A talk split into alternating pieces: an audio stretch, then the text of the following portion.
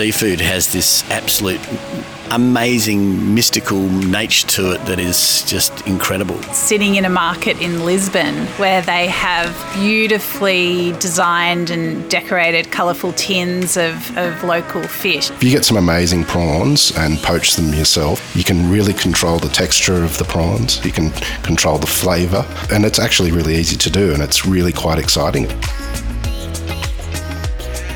Summer is here and it's such a great time of year. Few things enhance a celebration during summer quite like seafood. I'm Anthony Huckstep, and today we have something really special. We have legends of the Deep in the Weeds network, host of D- Dirty Linen, and the producers, Dani Valent. How are you, Dani? Hello, I'm very well, Anthony. How are you? Good. I generally didn't get that right, Dirty Linen. And, uh, and legend, our special guest, seafood savant, fish fiend. He's wet, he's scaly, and he's a great bloke too. Host of Fish Tales, a seafood podcast, John Susman. Howdy, Hux. How are you? Howdy, Dani. How are you, mate? Fantastic. Yeah. What are you guys up to? It's summer. Finally. Finally. Yeah, well, I'm definitely thinking about eating a lot of seafood. I have to say the Victorian summer has uh, not been everything it might be. So there's uh, the cover is still on the barbecue. I have to admit. I'm sure we'll get there. John, you're looking pretty calm. This time of year is pretty frantic in regards to seafood.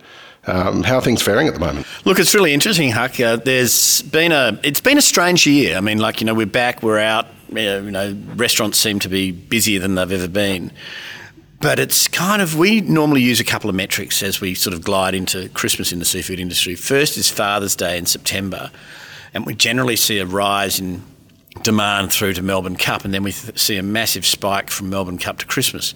And it hasn't actually been like that this year, but it's probably not been a bad thing because supply is way down. So we're actually seeing a, a really massive drop in the amount of particularly wild fish coming to market, um, which is a combination of a whole range of things, not the least of which is there's been some fairly significant um, you know, uh, access reduction in the wild fisheries in Queensland, New South Wales, Victoria, and South Australia in the last uh, 12 months. But uh, yeah, retail's been soft, which is strange because obviously during COVID it was you know it was really really busy in the um, in the retail world. Um, but I guess it's because everyone's seemingly out eating in restaurants. I don't know. What are you seeing out there, Dani?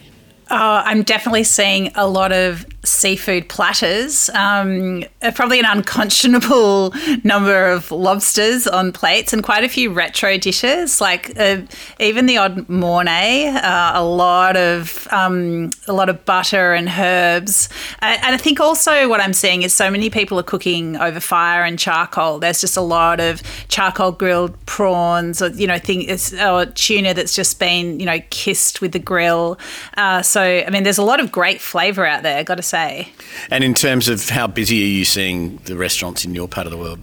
Yeah, really busy. Uh, I think it's a, still a mixed picture. So, yeah. especially in Melbourne, you know, the suburbs are cranking and the city can still be a little bit quiet.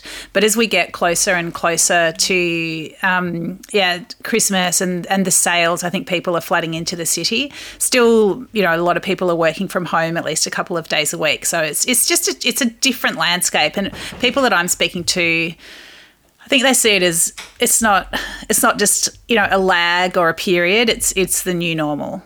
John, you and I have discussed uh, before that during winter there's an abundance of incredible seafood out of cold waters, but summer really is the celebration of seafood in this country. I mean, I have memories growing up. My stepdad used to drive to the fish markets at 4 a.m. every uh, Christmas Eve and grab a, grab whatever he could, usually swordfish or scampi or prawns, and we'd have a feast on Christmas Day of just about any seafood that we could fit in the budget. Um, what is it about summer and seafood in Australia, even though there's such incredible seafood in winter as well? Yeah, look, it, it is. It's a really interesting thing, and we've we, I know we've shared a few schooners of Resch's over this topic many uh, many times actually. Huck. It uh, it seems that sun and, and sea and, and surf means seafood, and um, you know it's it it seems just as mad as perhaps the notion of of you know spending six hours murdering a turkey in a hot oven um, on Christmas Day that. that it just it seems much simpler. It seems much easier, and certainly in in my through my generation, we've seen this transition out of you know hot Christmas day to a far more relaxed, simple. Um, protein, which is seafood, of course. I mean, it's easier to digest, it's easier to eat, it's it's um, easier to prepare, particularly if it's just a, you know, a cold platter or something. So it makes so much more sense for our environment. And and uh, recently talking with some guys in South Africa about what they do at Christmas time, and they mentioned that theirs is all about sort of you know simple you know, barbecued or cold seafood as well. So it, it, it, it seems pretty logical to us. But uh, as you said, I mean, there's a lot of really fantastic seafood that's carrying its winter fat during the, the cooler months here. So it's um, it's almost oxymoronic in some respect. But we do have, you know, we've got some major crops of the farm prawns that come out at summertime. Um, and we have, you know, plenty of plenty of uh, of other farmed seafoods that are, you know, sort of taken popular position in, in food culture now. Um, but a lot of the wild fish, surprisingly, aren't in their best condition over summer, which is which is uh, which is kind of strange. Dani, what are your memories of um, seafood as a kid growing up? Jeez, I mean, I have to say, fish fingers are the first thing that come to mind. Same. um, yeah, I mean, my mum didn't really cook much fish. Uh, I think that I would. She's a great cook, but as far as fish goes, I would probably say she's one of those people that you know needed a bit of hand holding to get a bit braver. And you know the you know the work that you guys have both done um, with your book and of course with all the other work that you do and just I guess encouraging people and giving them that confidence to to cook fish. I mean, we we camped a lot, but we literally never like you know threw a fish over fire or anything like that. Um, my early attempts at at fishing were disastrous. You, you cannot cook a sock. Um, so I'd say, you know, my family is probably not that unusual in Australian families in that, um, you know, my, my dad is from Europe. Um, uh, you know, living on rivers but not on the sea. So there just really wasn't that culture in my family. John, you've uh, shared many a seafood yarn over the years uh, with me. Um, it may or may not be over a Aresh's, as you mentioned earlier. Uh, do you have any yarns from when you were young that sort of got you into seafood and um, forced you into a career later on? Yeah, look, I guess I was I was lucky that uh, I mean my mother, um, you know, bless her, was uh, was a pretty terrible cook. She could do things with um, with lamb and three vegetables that shouldn't have been legal, but um, at the same time she was very enthusiastic and um, and she was married to a bloke who my old man who was a sort of a cross between you know, Keith Floyd and and and probably Indiana Jones, and so you know every summer was jam packed full of you know adventures. And and Dave Susman was um, you know considered himself you know one of the best amateur fishermen in the world.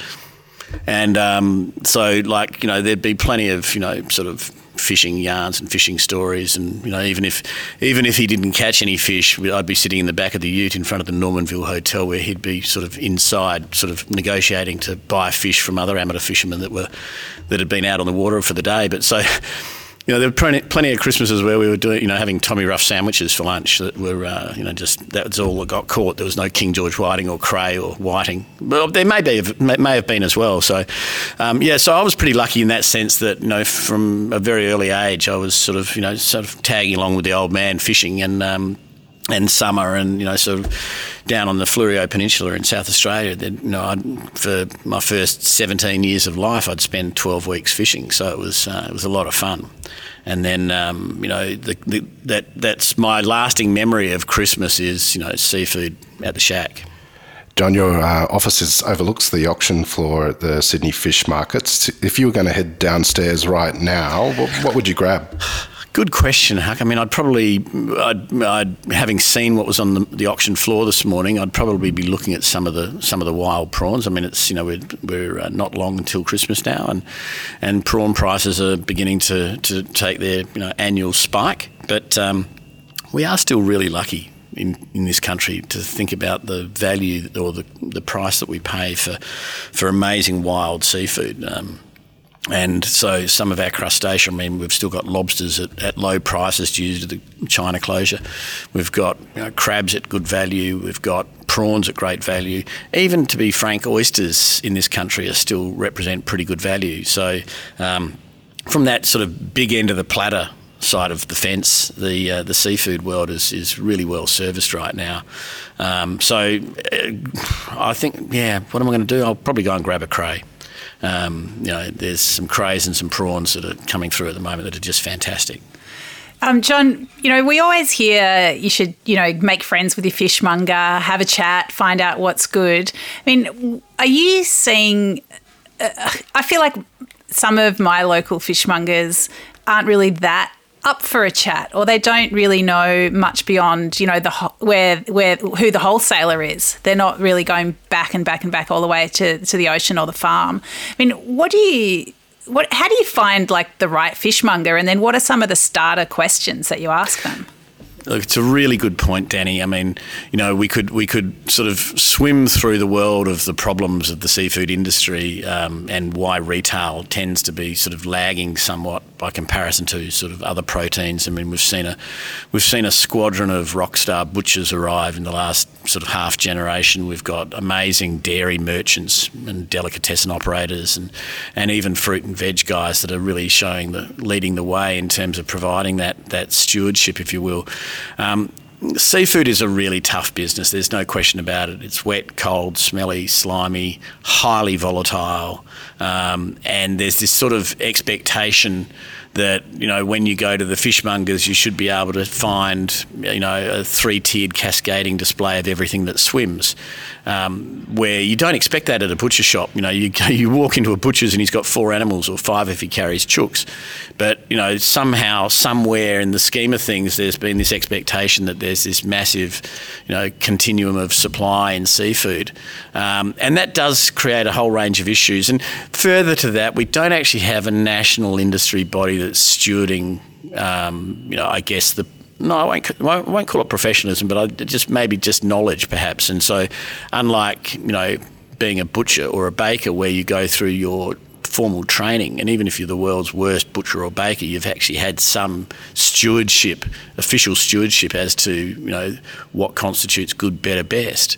Um, so it is a complex and very difficult question, and, and good fishmongers are hard to find. There's no question about it. But that's the joy of the search, in my opinion. It, it, you know, once you find a good fishmonger, and there are plenty of good fishmongers out there, you want to hang on to them, and uh, and you do want to have that relationship. And yes, I understand breaking the ice with them can be can be quite difficult. Um, as you say, I mean, the supply chain in seafood is a lot more convoluted than it is in, uh, in say, red meat. But that's a function of everyone in the supply chain playing pass the parcel to literally get the seafood out of their hands before it goes off. Um, and so you don't have those sort of that long connectivity that you might have in other in other areas of the food business. But you know, on a positive note, the you know the the quality of Australian seafood continues to improve, um, despite the fact that I'm moaning about the fact that there's a reduction in in production. Um, the quality team is getting better and better all the time, and we can sort of you know generally be buying with confidence that there is a, a good quality. In terms of the things that we would typically be searching out in terms of provenance and history and and who actually caught the seafood or grew the seafood, um, yeah, look, we've got a job to do in the industry to try and bring those sort of people f- further upstream in the supply chain and get them in front of you to uh, to understand who they are and, and, and how they what they go do know, what they do and how they go about it.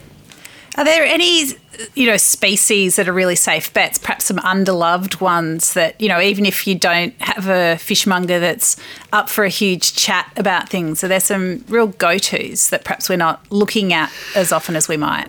Yeah, look, it's a good point. I mean, you know, perhaps a really easy easy point to start with is even if your fishmonger's not up for a chat, if you walk into the shop and you, there's something that's abundant and it's relatively inexpensive, then that's what you should be having a think about. Um, and you know, I'd be I'd be forcing the hand. I mean, you know, I'd be forcing the hand of the conversation of saying, well, when did this come in and where did you get it? And if they got it from the market or if they got it from a, a vendor, whatever. But you know, as a point of reference, if there's if there's a volume display and it's a and it looks like it's a good value, then it's worth having a crack at. Um, I always find it difficult to just nominate a specific species because I think that that kind of almost flies in the face of what we want to try and do by eating underutilized species, which is to sort of think think about you know the the whole nature of sustainability. And sustainability is about not just having a you know sort of a, single species focus on our plate or, on, a, on a pan. So you know we might love a skinless, boneless portion of salmon that is perfectly cut, but if that's all we eat, then it's not a really sustainable practice, irrespective of what the salmon farmer may have done in the production. You know we've got an obligation as consumers to eat sardines one day, or eat squid another day, or eat octopus a further day, and to sort of really undertake the role of enhancing our own repertoire. Even if we're not comfortable with, in cooking it, we still need to recognise that you know we can't just eat the same thing all the time when it comes to seafood because that's not sustainable behaviour. Um, but having mentioned the sardines and the squid and the octopus, these are species that you know, in less than half a generation, we've seen these three species come off the hook and get onto the plate, and um, you know they've moved from bait to the plate, which is um, which is fantastic and those sort of things, and they're you know they're delicious and they're nutritious, and when they're well well handled, they're absolutely supreme products. So summer can get pretty hot, and people are eating seafood. But what are some of the keys to handling seafood during summer and eating it at, at its optimum? Keep it cold the temperature, you know, particularly heat, is the is the absolute antichrist for seafood. Um, it's got to be kept cold. You know, it, it really you know, it is there. I mean, whilst I would suggest that you know, like not eating not eating seafood at, at, at one degree necessarily gives you all of the enjoyment that you're going to get out of eating it when it's sort of like 10 degrees where the sort of flavours and the fats start to really come out. Um, but in the interim, from harvest to plate, it needs to be kept as cold as possible. And that's that's absolutely worth the investment of a five dollar bag of ice from the petrol station to uh, to make sure that you've just gone to those extra steps to to keep the prawns under ice until you're actually you know sort of ready to eat them. Um, you know, keep any fish that you've bought well chilled, well chilled. And ideally, if you've gone to the fish market and you've bought it and it's in a plastic bag, get it out of the plastic bag, dab it dry with kitchen towel paper, wrap it in, in like a go between or a baking paper, and put it at the bottom of the fridge where it's coldest. Um, that's kind of really where you should be thinking. And ideally, you've got a dedicated Tupperware container with a with a cake rack in it that you can just sit that wrapped piece of fish or seafood in a sealed environment uh, at the bottom of the fridge. Huck, what's um, what are some of your go-to seafood dishes? Well, uh, over summer, I actually really like to poach prawns. Um, a, a, lot of people buy prawns already um, cooked, and and that's fair enough because everyone's time poor and everyone has different budgets. But if you if you get some amazing prawns and poach them yourself and make a simple prawn cocktail or something like that, you can really control the texture of the prawns. You can control the flavour, and it's and it's actually really easy to do, and it's really quite exciting. It just requires a lot of salt, a lot of water. Um, I think it's about 160 grams um, per uh, two litres, isn't it, John? Is that right? Yep. Yep. Bang on, eight percent. Yep.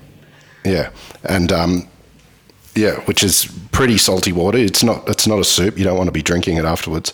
But um, you know, you cook the prawns in um, that really salty water very quickly and get them out into an ice uh, ice bath, and um, the texture, the flavor, like it, it changes a prawn cocktail because you know you can't control the quality of those that are already cooked when you when you purchase the ones you purchase. But um, that's something I definitely go to, and I also like to poach a whole side of king salmon as well, um, just in like a court bouillon.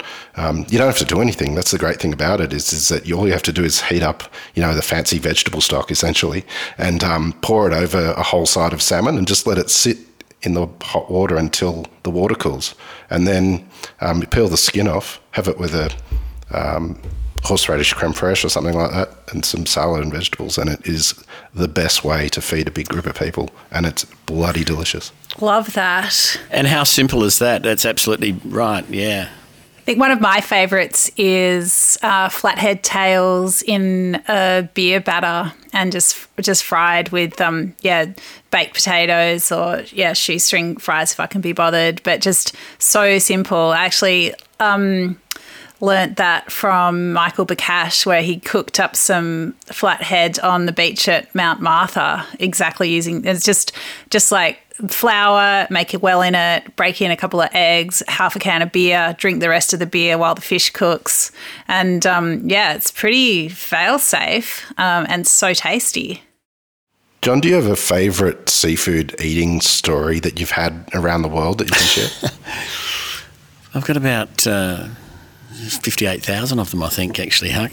Um, I, I nothing, nothing fails to amaze me about the uh, wonderful world of seafood eating in terms of just the flavours and textures and and the time and place. I mean, you know, it it it can be hanging your feet over the wharf at at uh, Port Elliot eating some blue swimmer crabs that were just out of the water, or it can be you know having an oyster that was in an estuary on the Hawkesbury, uh, you know, 15 minutes prior, or it can be you know sitting in a sitting in a back alley in, in Bangkok eating a barbecued fish. I, I think that that's the thing that really excites me about seafood is just this myriad of experiences that you can have, and they don't have to be they don't have to be grand. They don't have to be sitting in a you know, fancy restaurant in, in, in a big city. They can be just really humble experiences that just really relate to the nature of the protein that I don't think you get in any other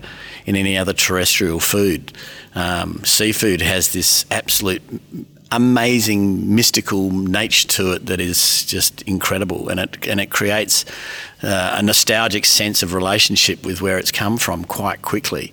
Uh, so it's every seafood experience for me is a good one, unless it's bad. That's a good one. How about you, Dani? Uh, I reckon. I mean, I don't know.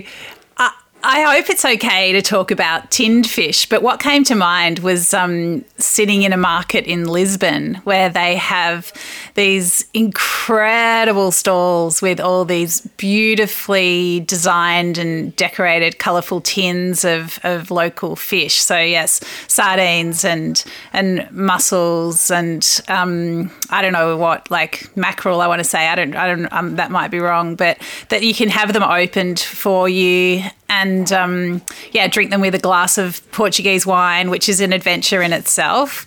uh, so yeah, that just really that really stays with me.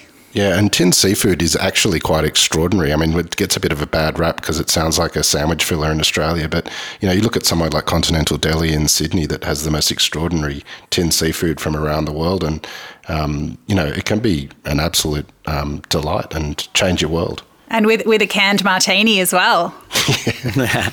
so I mean, look, I'm, I'm totally in agreement there. I mean, if I was to sort of put a prediction in for the next, you know, sort of 24, 36 months, I think we're going to see the the rise and rise of the enjoyment of conservas of you know quality quality conserved seafood in in tins and other forms, but like predict, particularly the tins.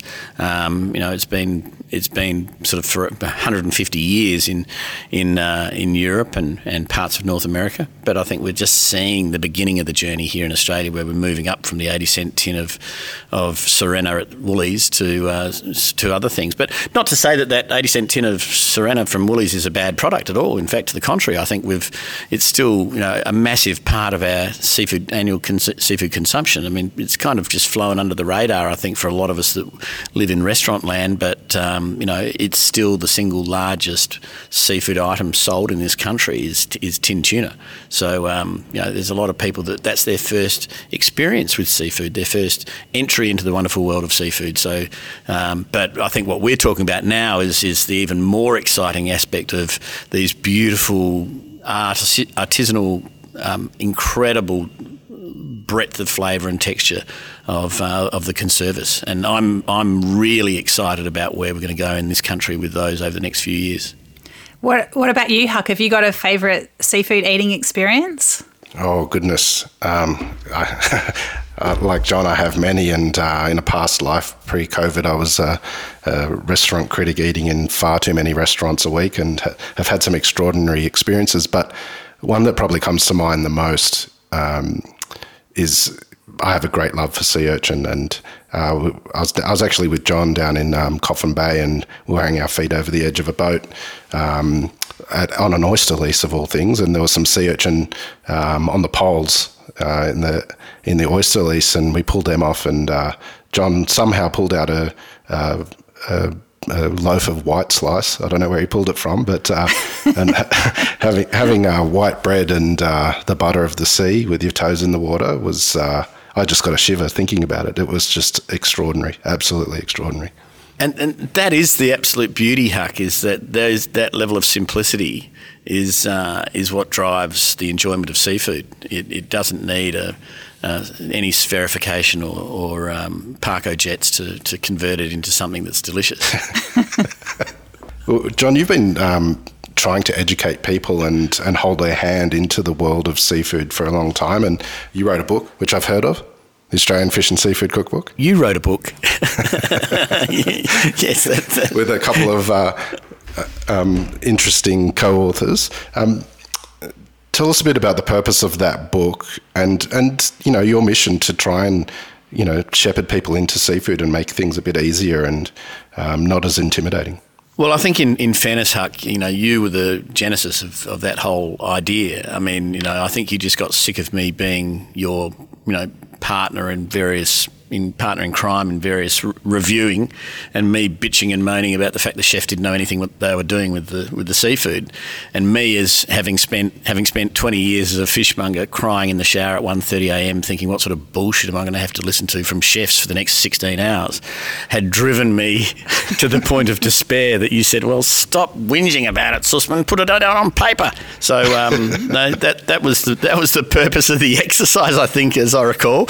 Um, it's it, it is very much though. I mean, as we said before, I mean, you know, look, it's such a unique category in terms of the vast array of different animals that you're dealing with, and in the void of there being, you know, any sort of formal stewardship by us as an industry, or indeed you know the, the, food the food schools and colleges. Um, you know, I think that they're still using the same the same teaching methods as they used back in the 70s and 80s of, of for the seafood category, where you know sort of you know, day one, class one, it's sole bonne femme, and the first step is you know defrost the frozen sole. Um, so I think that there's a really there's a there, there's a lot of there's a lot of there's a long road to go in terms of getting people to understand and and uh, and experience seafood. But my, my my enjoyment is actually seeing when you get people to experience something for the first time. I mean, sea urchin is a classic example, Huck. I mean, it's it's such a unique. Um, animal and it's such a unique and defining flavour and texture profile that when you put sea urchin in anyone's mouth, and I don't care whether it's a three year old or an 80 year old that hasn't eaten it before, and, and you can just see their eyes go wide open, and you know it might polarize. It might they might they might hate it, they might love it, but at least it's got them thinking about that seafood. And I don't think there's a single other seafood that has that depth of reaction as soon as you put it in anyone's mouth. Similarly, if you put a really really beautiful piece of just fresh fish um, that's just simply simply grilled into anyone's mouth, I'd, I'd, I'd argue that you know that you cannot have a great experience. You cannot not have a great experience in that environment because it's just so easy and delicious to eat.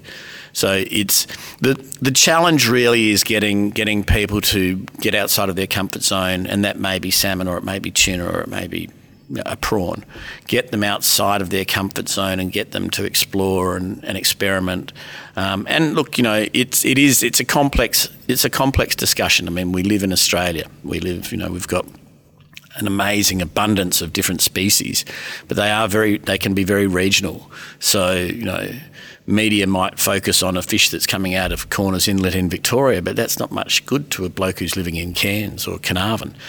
Um, and similarly, you know, there are local preferences in those waters as well. So it's a very, you know, it's a multi-tiered issue that we face in seafood and the enjoyment of seafood. But the, the challenge really is for all of us to just get out and, and, and eat more. He says with a gratuitous plug. I'm happy to take that on as as a challenge and an opportunity.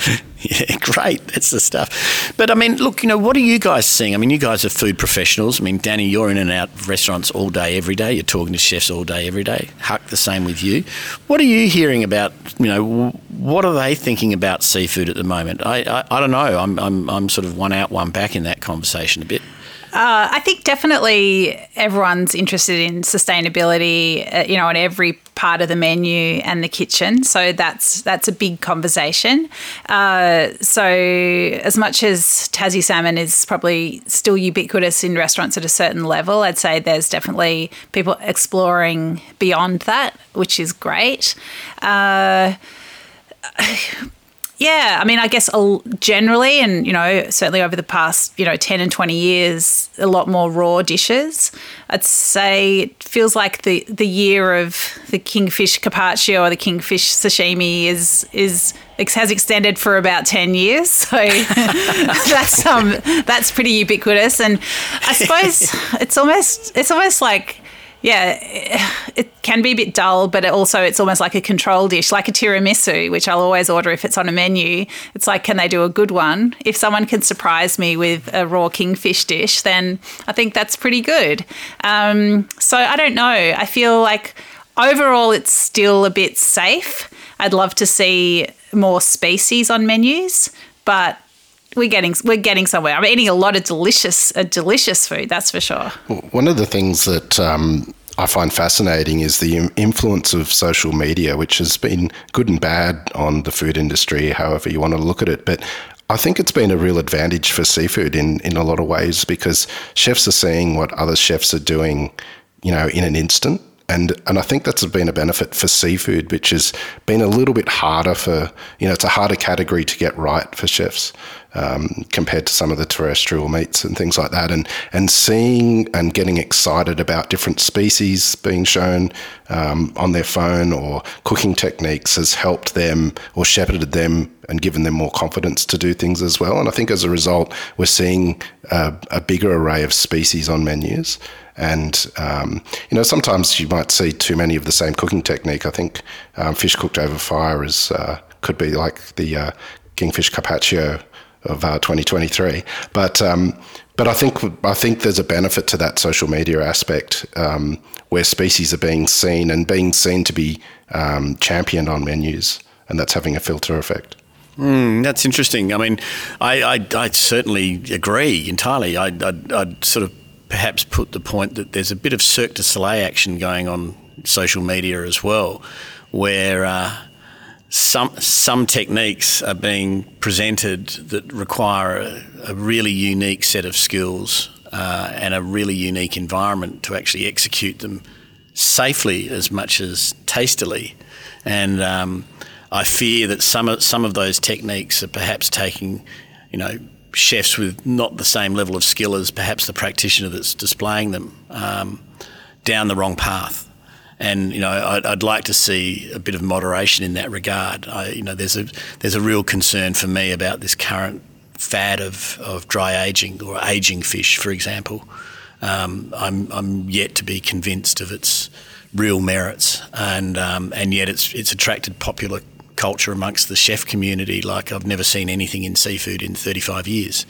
Um, and you know there are, there are some elements there that make me nervous that perhaps chefs aren't as confident as they should be because they don't have the skills they necessarily need in the repertoire of, of seafood preparations. That they're, they're just blindly following, um, you know, with a sense of necessity rather than uh, of actual sort of achievement. And uh, I think that that's something that really needs to be really needs to be questioned and questioned quite loudly.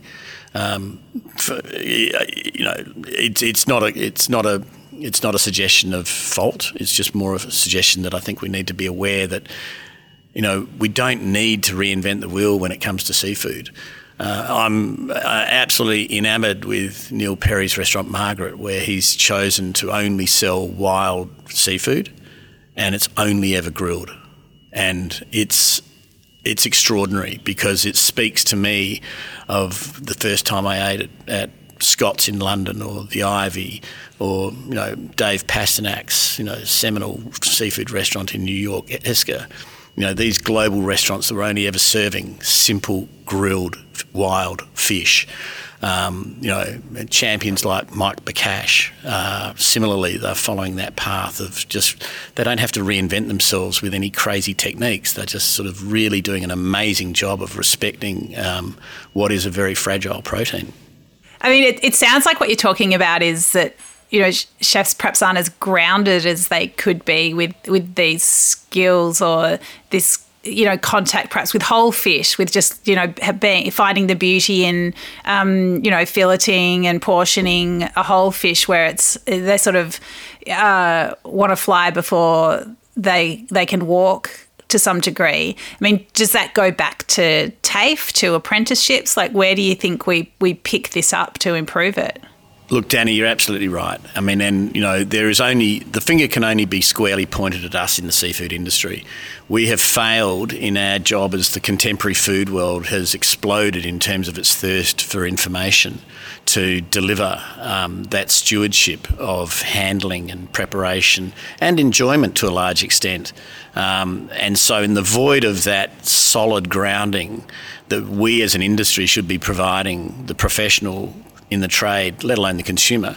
Um, there's in that void, it's been filled by you know the Cirque du Soleil style um, preparations that have meant that there's this sort of immediate attraction because they are they're, when they're brilliantly executed, they're amazing. But um, you know the degree of difficulty is so high that it's not a it's not an every cook activation.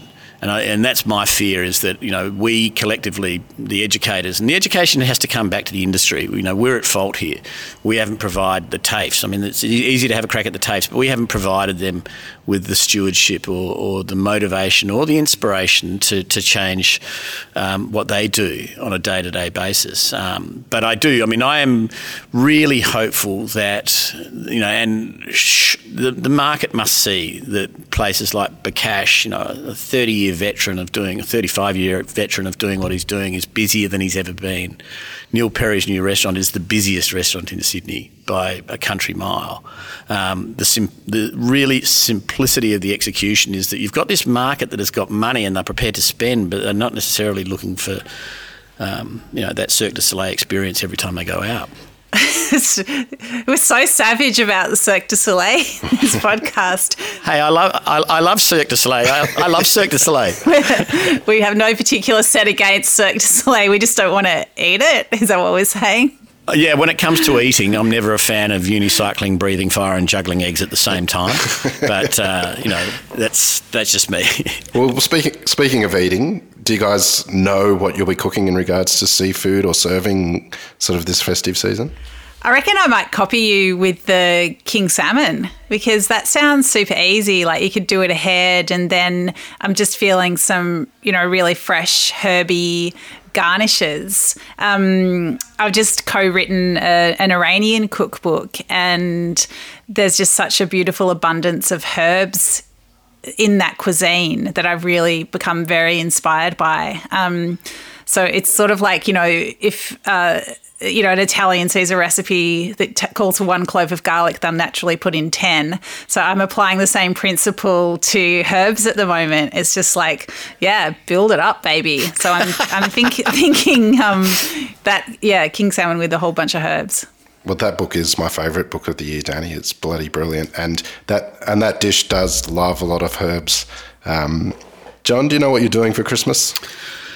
Well, I'm hoping not to be subject to the uh, 4,000 light beers and a burnt turkey at my in laws. Um, and um, um, yeah, I'm, I'm with you, Huck. It's going to be it's going to be poached prawns, poached fish, um, and perhaps a few crays.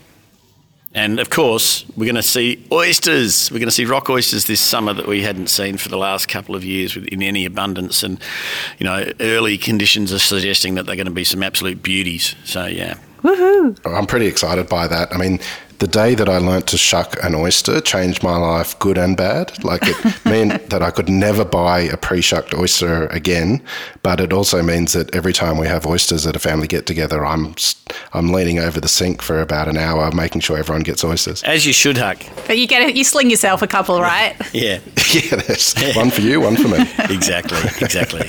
Love it. Well, um, John, host of Fish Tales, a seafood podcast, and Dani Valent, of course, from Dirty Linen and the producers. Um, awesome, as always, to catch up with you guys. Have a cracking summer. Um, we love what you do on the Deep in the Weeds podcast network. Um, let's catch up soon for that drink and a bit of seafood. Absolutely. Thank you very much, Great to hang out with you and John today. See you soon, guys.